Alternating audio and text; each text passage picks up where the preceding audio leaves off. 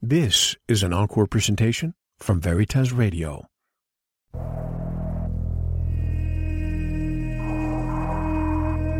The very word secrecy is repugnant in a free and open society. And we are, as a people, inherently and historically opposed to secret societies, to secret oaths, and to secret proceedings.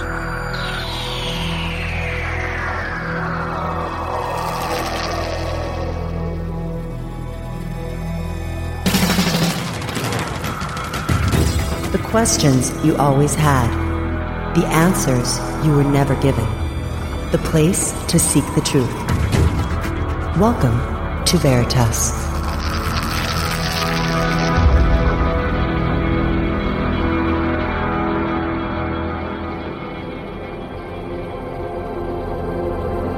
Greetings to everyone around the world, and a warm welcome to another edition of Veritas, where we uncover the truth, one guest at a time.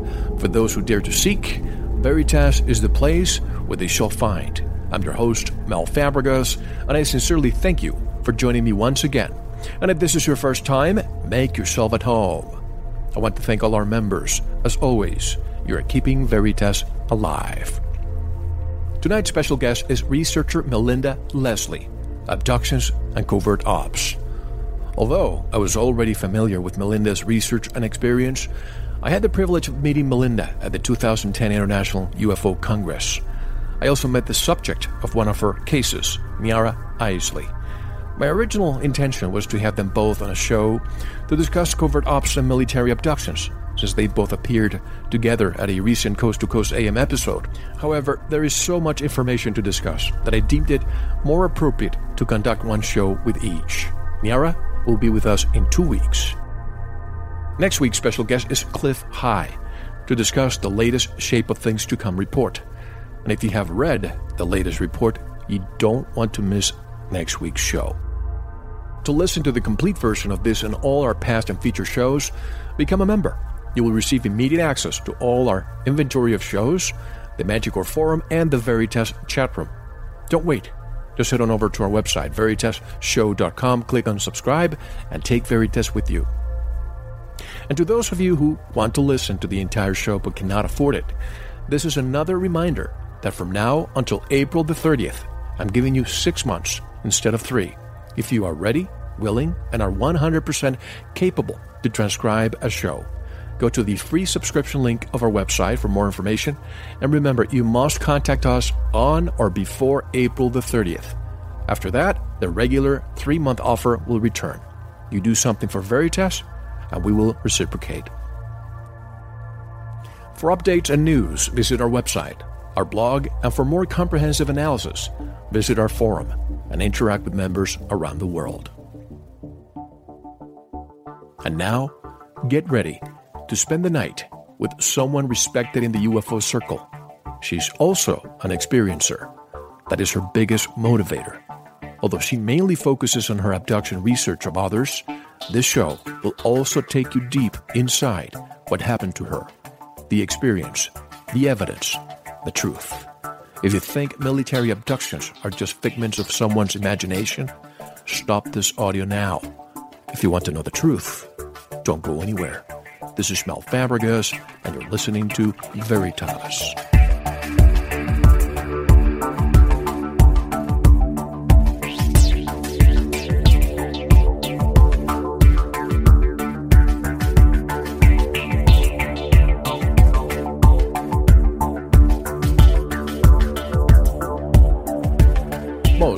Music you hear right here on the Veritas Show is supplied by the independent artists from Jamendo.com. If you hear a song you like, go over to our homepage, veritasshow.com, click on the guest, look up the song, and download it. You can even buy the group's CDs, in many cases, right there at Jamendo.com.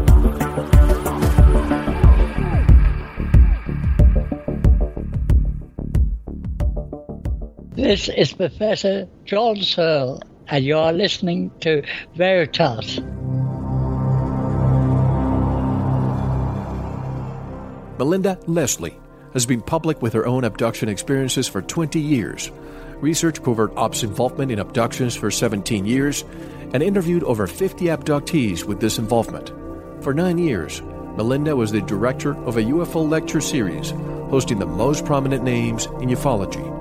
In addition to her abduction work, Melinda has been a paranormal researcher for over 25 years and a founding member of the Orange County Paranormal Researchers, a group which has conducted formal investigations for nine years. Melinda has been able to recall many of her experiences consciously without the aid of hypnosis. She is what UFO researchers call a conscious abductee. While she has had virtually the entire range of UFO experiences, one of her most dramatic occurred in July 1991 while driving with two friends through the Los Angeles forest. All three experienced a two hour long abduction into a metallic craft piloted by gray type ETs. And directly from Southern California, Melinda Leslie. Hello, Melinda. Welcome to Veritas. How are you? Good, good. Uh, I'm glad to be here. Thanks for having me. It's my pleasure. And just so that the audience knows, Melinda, you and you and Niara Isley, another abductee, were together on Coast to Coast AM recently. Yeah. However, I think it's important to explore your cases individually. Niara will be with us in the next few weeks and uh, you are here today. So each one of you will have your own show because what you have to say warrants your own show. Melinda, I usually never have the privilege of meeting any of my guests prior to interviewing them. Oh. But I did have I did have that privilege with you, and we spent some time at the International UFO Congress where I was able to conduct a short but thorough interview with you. But as we usually do on this show, let's explore your background. Take us back all the way back to your childhood, where you grew up, and when did everything change for you? Oh goodness, that's a long story, man.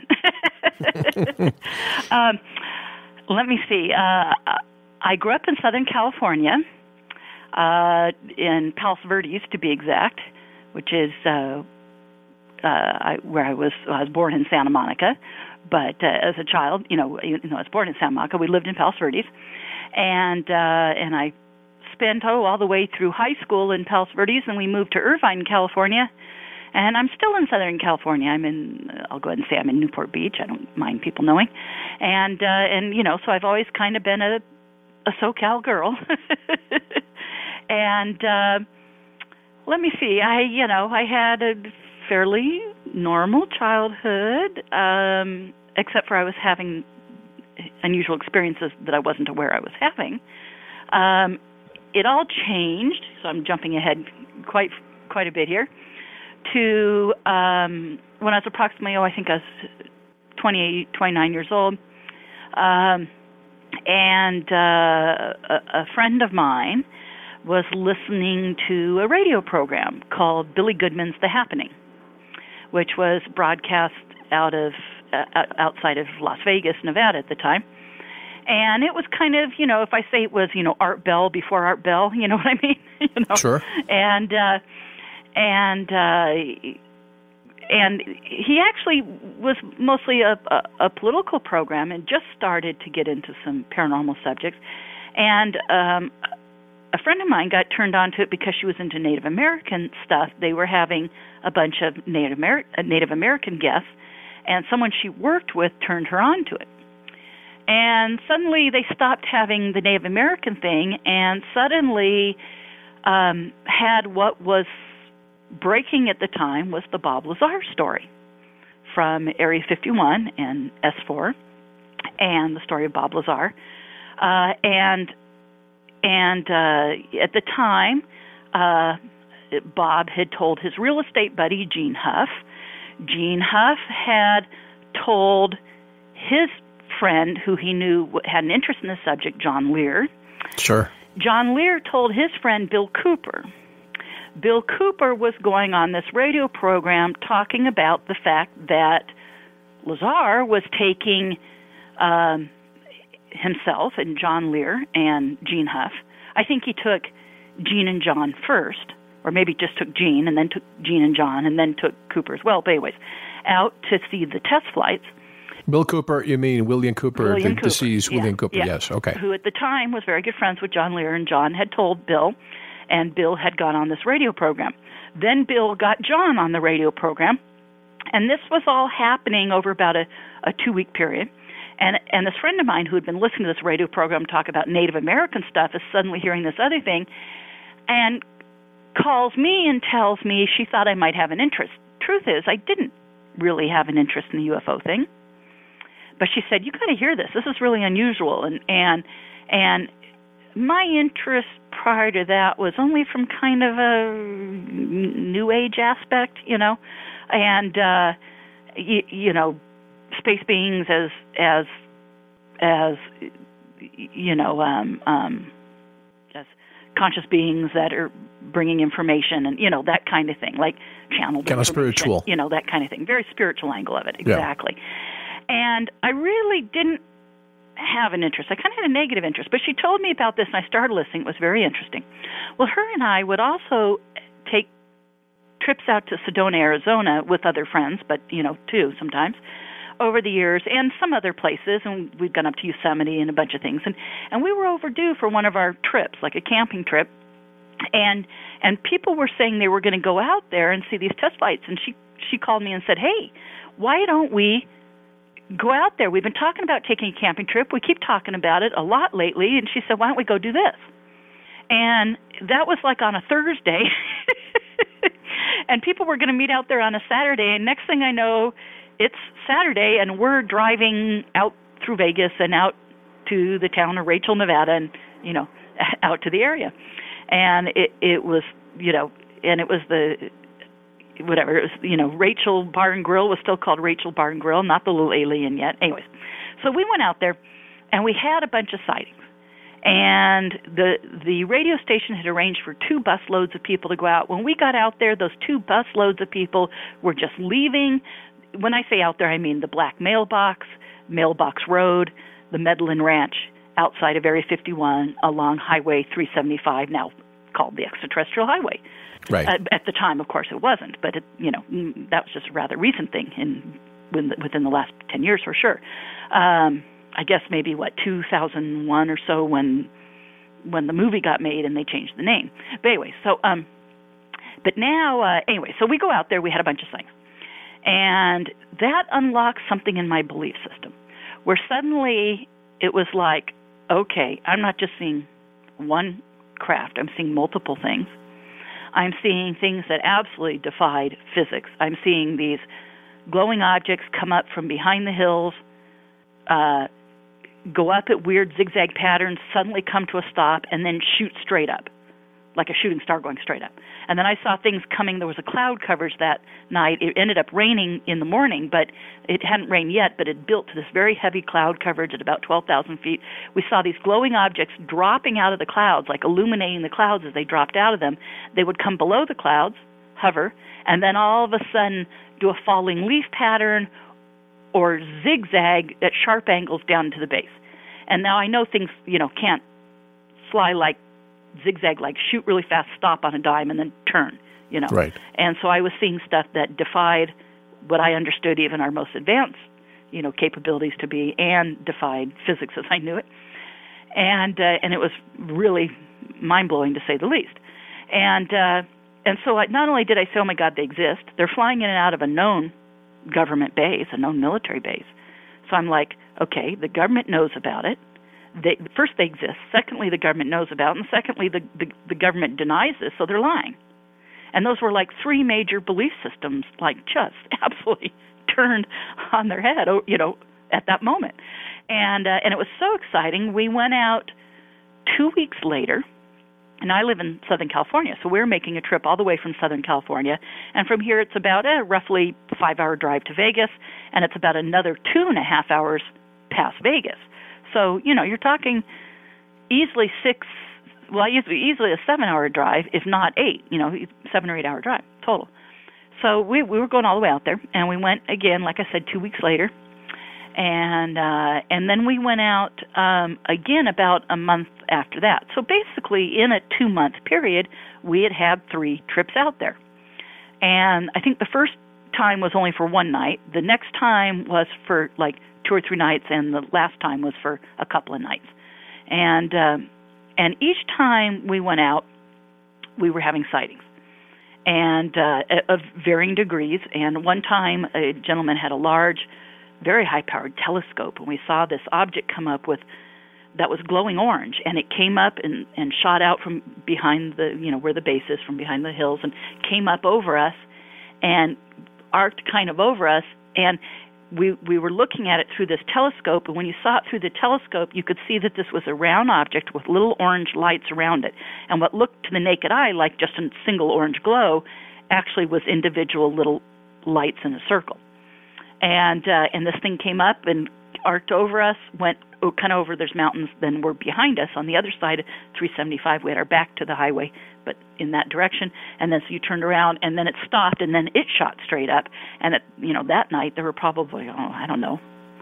At least fifty, maybe hundred people out there, you know, who saw that that night. But anyway, so and, and this is with your naked eye. This, this is naked without eye. using yeah, infrared. With with the naked eye, and and like I said, it it now it turned out and all of this reminded me that I had actually had a sighting that the time I was certain of and had kind of conveniently forgotten about or gone into denial about um, in '87 in Sedona, Arizona, over the you know infamous harmonic convergence. I was one of those people in Sedona, Arizona, with thousands of others over the harmonic convergence, hundreds of thousands, maybe I don't know how many people are out there, a hell of a lot, and and um, and we were at someone's home one day, long story short, and someone had received like a what they said was like a telepathic message that if we went outside right away, we were doing like a group meditation, and someone said if we go outside, we're going to have a sighting. And we went outside, and we're all like, yeah, yeah, right, you know. But we all went out, poured into the driveway and the street of this house, and sure enough, we saw what. Now I don't know if it was one object with three lights, but we think it was three separate objects. There were three orange lights in a triangle that were moving around in the sky, very erratic and we watched them for a couple of minutes, and then they just shot off really fast. And and they were three orange lights in a triangle formation. Now I remember seeing blue sky between them, so I don't think it was a solid object. It may have been, but I don't think so because I remember that we it was you know clear blue sky, and we were seeing blue sky between them. So they but they were no matter how they flew in this erratic pattern, they kept the exact formation, you know. And uh, and I had seen that in '87, but that didn't you know, I guess given the state of mind and what I was doing in Sedona, it was like expected. It was exciting, but it was expected. For some reason, seeing these things fly in and out of, of Area 51 and and or or S4 or whatever, but you know, in the, that area, the Groom Lake sure. area, to see them come up and to see them come in and out of that base, and there were also the, the white Bronco security cars driving by us all the time, going back and forth on the hills with binoculars. You could see them, and then there were helicopters in the air. So here's the white Broncos, here's helicopters flying around, and then here's these other things moving from you know up above the clouds, dropping below them, and you know, etc. And and then, like I said, all three times we had we had sightings out there, and it just unlocked something not only in my belief system, where my belief system changed overnight, but it unlocked something in my memory. And I started to have dreams at night of being a uh, a little kid. My grandmother ha- had a house in Yucca Valley, California. And I'll just refresh people's memories. Now, this was in the early 60s, but in the 50s, Yucca Valley was very famous for the whole contactee movement and giant rock and you know all that stuff and but my grandmother wasn't into that at all. In fact, she was kind of negative about it. Um, but in the '60s, when I was little and stuff, we'd go out to her place in Yucca Valley, and I apparently was having abductions from there as a child. Um, but here it was something about, like I said, those having all these sightings over this this two month period unlocked something in my mind where I started to remember childhood experiences. And then I also was having dreams of childhood experiences. You know, so I in my sleep at night I was having dreams of childhood experiences. And then in early 90 I became aware that I was having current present time experiences. Actually, I guess late 89. This was uh I guess all this started this was August of 89 was the first time we went out there. I think was the actually I think it was the very last weekend in August of 1989 was our first time out there and and then and then over a two month period, like I said, we had gone out there through through September and October. We went out there another two times, and uh, anyway, so you know, I had these sightings. It was like inserting a key and turning it, and all of a sudden, I had these dreams and these memories start to happen. Quite frankly, I I thought I was losing my mind. I didn't think it was abduction. I just said, "Oh, this is crazy," you know.